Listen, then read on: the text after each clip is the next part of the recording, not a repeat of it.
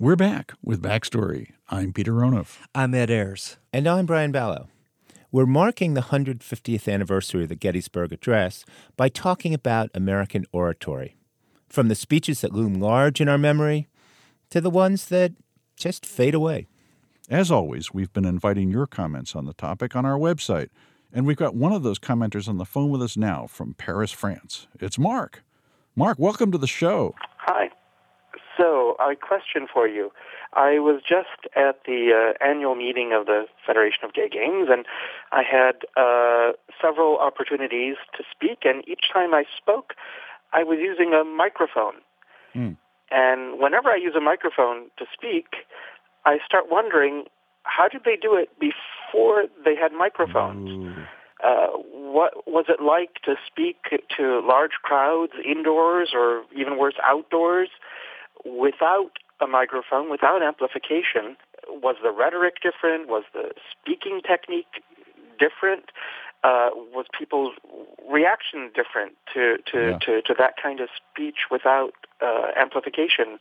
If you go back to some of the great speakers of the earlier period, good speakers could hold a crowd of several thousand, and those were big, big crowds. And I think the important thing is, one, the 18th century was a quiet world. The ambient noise that we now take as normal did not exist. People were attuned to listening more carefully. So it's partly technique. People were louder. I think the best way to think about this is to see the way theater dramas were enacted in the early period. And it's loud. People are shouting. They don't pretend intimacy on the stage. They're pointing themselves out to the audience, and they declaim. All of that is now unfashionable because we want to create this pseudo-intimacy of being right there with you. Yeah, Mark, I would say in the 20th century, the real break point is not so much the amplification through microphones and speakers. Microphones were invented in the late 19th century, but they were used primarily for things like telephones, not for public speaking. And presidents began to use loudspeakers, certainly by the teens and the 20s. But the real break was not amplification for people who could see you. It was speaking to people who could not see you through radio. So recording. Recordings through phonograph records, which Taft used, as early as Taft, and then radio. And the real breakthrough, speaking of volume, came when a president decided to get softer. And that was Franklin D. Roosevelt and his fireside chats. Mm. And he was the first to use this medium to create a sense of intimacy. Mm, wow. And it's ironic that it would be getting softer that seems to capture the hearts and souls of millions of Americans during this time of challenge and crisis during the Great Depression. I think you're right about that intimacy business. The distinction between public speech and private speech is absolute in the early period, whereas now we want to hear what somebody has to say wherever he or she is.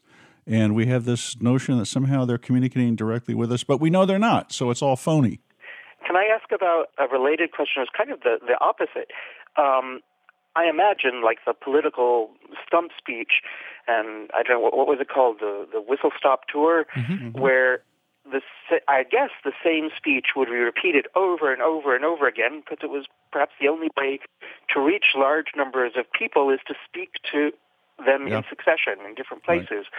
Right. And I guess that probably gave the opportunity to customize your speech to your audience, which seems impossible almost to do today, where you have mm-hmm. Something that's supposed to be a private speech, like Mitt Romney's 47% comment, becomes a message to everybody despite itself. But in the past, when you had to repeat your speech, were they customizing it for different locations, different audiences? I'd say to some extent. I think what's happening more often is that a repetition makes the speech seem spontaneous and natural, so that speakers don't rely on written texts. and they can improv a little bit. It's looser, and that can enhance that feeling of connection and that he is customizing his speech, even when he's saying the same old thing. So does this make it easier next time that you have to speak from a microphone, that you can do it in historical perspective, where you feel sort of... Well, I'll be glad I don't have to shout, because I can't imagine how their voice didn't give out. You know, that I'm just amazed that they. So the answer is they were speaking loud, and often for a long time, and often over and over again. And you know, I guess it meant that to be a politician, you had to be physically tough. Well, the only people who come close to that now are professional singers, opera singers, and even if they are amplified, you want to create the impression that you're hearing the big voice. It's possible to have bigger voices than we do. Yeah, and the only other example I can think of from today of constantly shouting is Chris Matthews on Hardball. Mark, thanks for calling. Thank you. Bye-bye. Bye-bye.